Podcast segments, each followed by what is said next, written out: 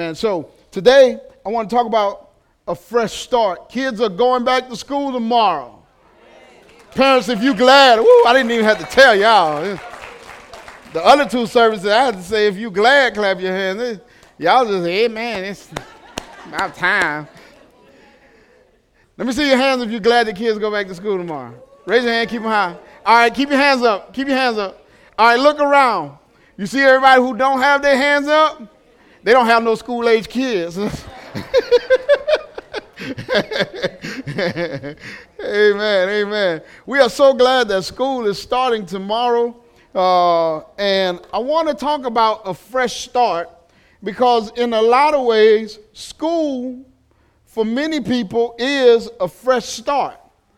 Uh, you know, it's, it's a new beginning uh, for both kids and for parents and uh, especially for the kids, it's kind of opportunity to start over again. I never forget when I was in school, man. The only reason why I really looked forward to beginning a new school year is because I had the opportunity to get right all of the things that I messed up the year before.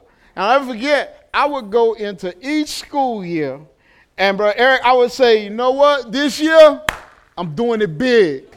I, am not playing no more. I'm dropping bombs on them, A bombs. And I would go into the school year like, man, I'm so determined. And I would do, I'm doing all my homework.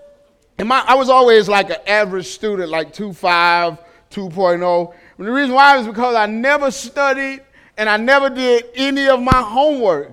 And so every year I'd be like, man, I'm, I'm, I'm getting that 3-0 this year. I'm not playing. I'm smart enough, and I'm going to show them I'm smart enough. And so I go to school, and I would get all A's for like the first week. and then it was all downhill from there. I, I just remember being so excited about the fact that I had a fresh start and a fresh opportunity to start school all over again. And this reminded me, you know, it's a fresh start for kids, but watch this. For many of us adults, here's the message I want you to take home today. This last half of the year can be a fresh start for you too. You know, raise your hand if you made a New Year's resolution. Come on. All right. Raise your hand if you kept your New Year's resolution. All right. Now raise your hand if you like me, you don't even remember what your New Year's resolution was. Amen. You don't even remember what it was. Do you know the awesome thing about God is that we don't have to wait until the new year to get a fresh start. The awesome thing about God is that at any time when the Holy Spirit prompts us, we, we can begin all over again and God will pick up with us right where we are. And I want to just point that out to you They kind of tell you how that happens and so on and so forth and some key things about it. The nation of Israel were God's chosen people. And, you know, they kept going through these cycles where they would get in trouble with God and then they would mess up and God would warn them and they wouldn't get it right, and then God would punish them. And then they would say, Oh, we're sorry, we're not going to do it no more. We promise, please let us out from under this heat. And then God would let them out from under it. And then they would do it again, and He would warn them, and they wouldn't stop, and He would punish them. And then, you know, they would say, We're sorry all over again, and He would let them all out again. And throughout the history of the children of Israel and throughout the Old Testament, you see this cycle where over and over again, the children of Israel are kind of, you know, messing up, repenting, going into punishment, and then messing, then coming out, and then messing up again, and then going into punishment, and then repenting again, and over and over and over and over and over. Well, in the book of Isaiah, we find the children of Israel, and this time, God really got sick and tired of being sick and tired. And he tells the children of Israel, this time you're going to be in Babylonian captivity for 70 years. 70. He tells them, get comfortable because this ain't going to be over soon. I'm tired of your sin. I'm tired of you messing up. I'm, I'm just sick and tired of being sick and tired. You're going to be here for a minute. and he sends them into captivity for a period of 70 years. And in the first 39 chapters of Isaiah, you see God pronouncing judgment. But then in chapter 41 through chapter 66, it moves from God passing judgment to God giving the children of Israel hope, where he starts telling them, This is not it for you. I still have plans for you. I'm still going to do great and mighty things through you and for you. And they got to a period where they had been in captivity for a while, and they were kind of like, you know, we cannot see where God has a future for us. We cannot see where God has a plan for us. Based on our past and based on our situation right now, it seems as though God is through with us. And who can blame him because he's been through this with us over and over and over again. And they were kind of murmuring and complaining and down and out, and they had lost hope for their future because of what they were in right now that was based upon what they had done in the past. Stop, pause, rewind. They had lost hope for their what? Future because of what they were going through when? Right now, and that was based upon what they had done where? In the past. And so God sends the prophet Isaiah to him, and he tells them this in chapter 43, verse 18 and 19. Watch what he says. Do not remember the former things. In other words, Israel, forget about the past. Forget about what's going on in your past, nor consider the things of old. It's like he reiterates it. Don't, don't think about what's happened in your past. And then this is what he tells them 19. Behold, I will do a what?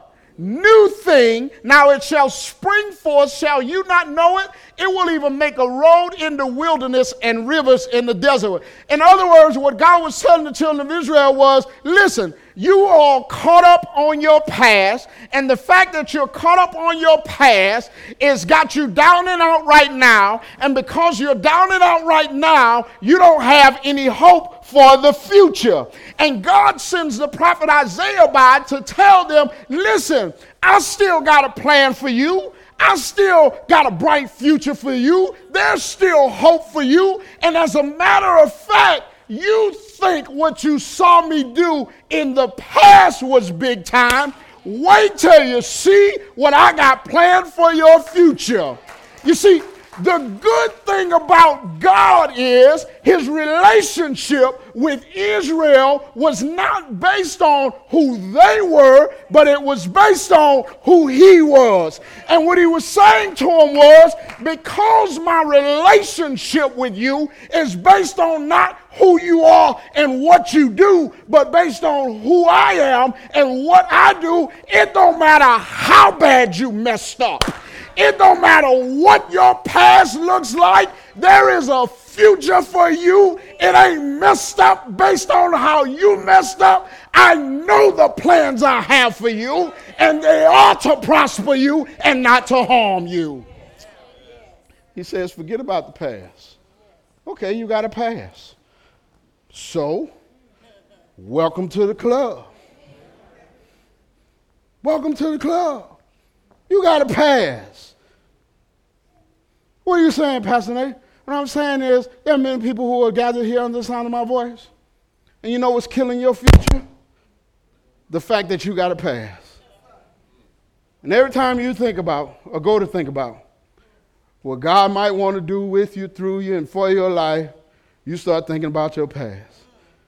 I messed up my relationship. Because I messed up my relationship, I got to settle for a relationship that I really didn't want, but it's a warm body. At least I got somebody to love. At least I'll get somebody. I messed up my finances. Because I messed up my finances, I got to settle for being broke for the rest of my life. At least I'm eating pork and beans. I messed up my job. Because I messed up my job, I ain't gonna never get another good job. But hey, There's always minimum wage. No, man. God says you need, you need to stop dwelling on the past. And what he tells Israel is this is your right now because of your past, but this ain't it. He tells them this is your right now because of your past, but I need you to know this ain't it. This is now, but this ain't it. This is now, but this is not all there is to you. See, here's what you got to understand God is far more interested in your future than he is in your past. Church people will have you believe that all God is interested in and all he want to know is how bad you messed up. And depending on how bad you messed up, that determines how much God want to deal with you in the future. Let me tell you something. Can I tell y'all something? They lying. God didn't say that. People said that. Religion said that. God said it don't matter who you are of what you've done. If any man be in Christ, he is a new creature. Behold, old things have passed away, and all things have become brand new. God says, Israel, I'm going to do a new thing. You, you, you're not over. And, and watch this, watch this, watch this, parents. Some of you parents need to be telling your kids right now going into school. Yeah, you, you failed last year. That's now. But that ain't it. Your grades wasn't as good as they should have been last year. And you got to deal with that now. But, but I'm telling you right now, that ain't it. You, you got to work harder than most other kids, and you still don't get the best grades, and you still only manage to keep your head just above water. But God still has great things for you. Don't you limit yourself. Don't you tell yourself that you can't be something great. That's a lie from the pit of hell. That's right now. But that's not it. Because my God can do anything. And you know what it boils down to? It boils down to our faith. Listen, listen, listen, listen, listen. You got to have big faith so that you can dream big dreams. And the reason why you got to dream big dreams is so that you can set big goals. The reason why you got to set big goals is so that you can perform big tasks. So you set, you have big faith, and based on that big faith, you dream big what? Dreams. And based on those big dreams, you set big what? Goals. And based on those big goals, you perform big what? Tasks. Now watch this. Without the dreams, without the faith and the dreams and the goals, the tasks just leave you hopeless. And for many of us, we've resigned ourselves to living everyday life just performing tasks. And they have no dreams, no hopes, no goals, no faith attached to them, and we can't figure out why we're miserable. We wake up every morning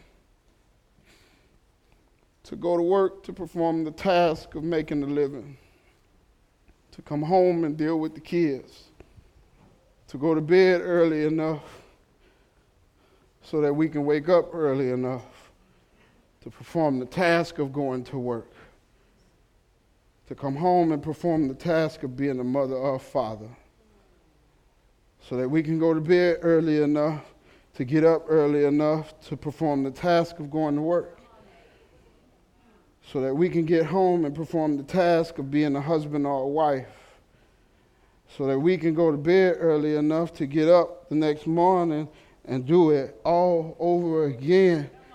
And we miserable and we hopeless. And every day we say to ourselves, man, this ain't living. This is stress. This is boring. This is dead. Lord, when did my life become this? I'll tell you when your life became that. It's when your tasks stopped being attached to goals and dreams and faith.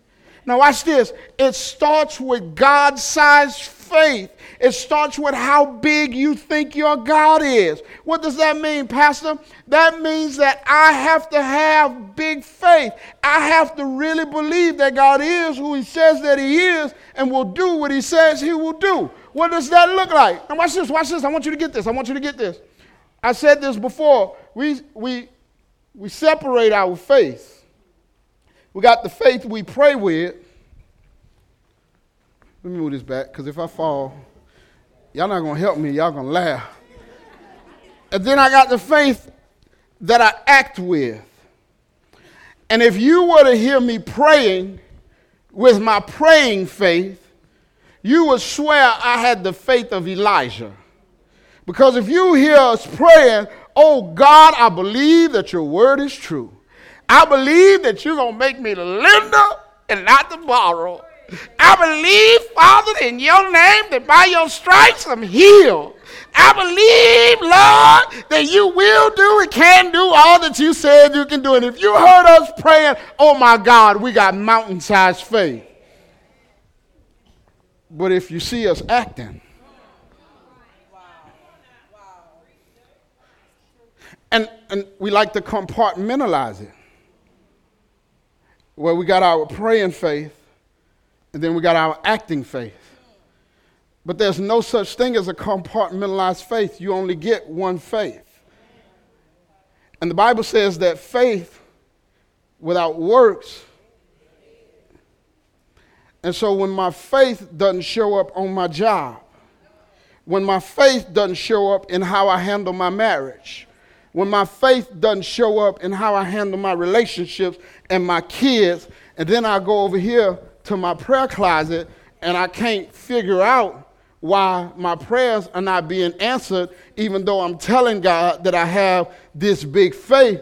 The reason why is because if faith without works is a dead faith, you praying with a dead faith. The same faith that you pray with ought to show up on the job. And when God says, don't say that to your boss, don't say that to your what? It ought to show up in your marriage. And when it says, husbands, love your wives like Christ loved the church and care for her and give yourselves for her, it ought to show up when it's time to do that.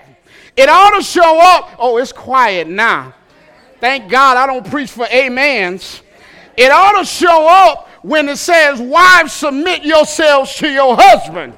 It ought to show up when it says, Parents, teach your children the scripture. That same faith where you were believing God when you were praying ought to show up in your actions in obedience to what His word says.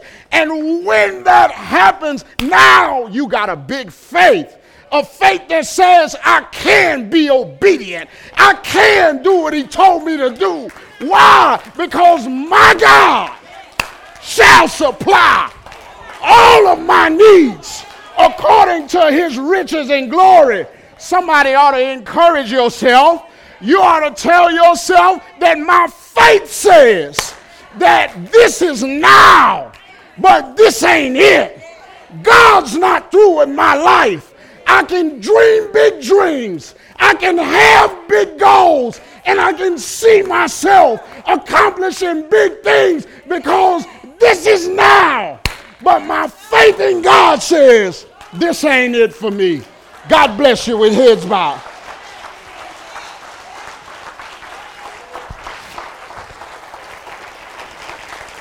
Thank you, Lord.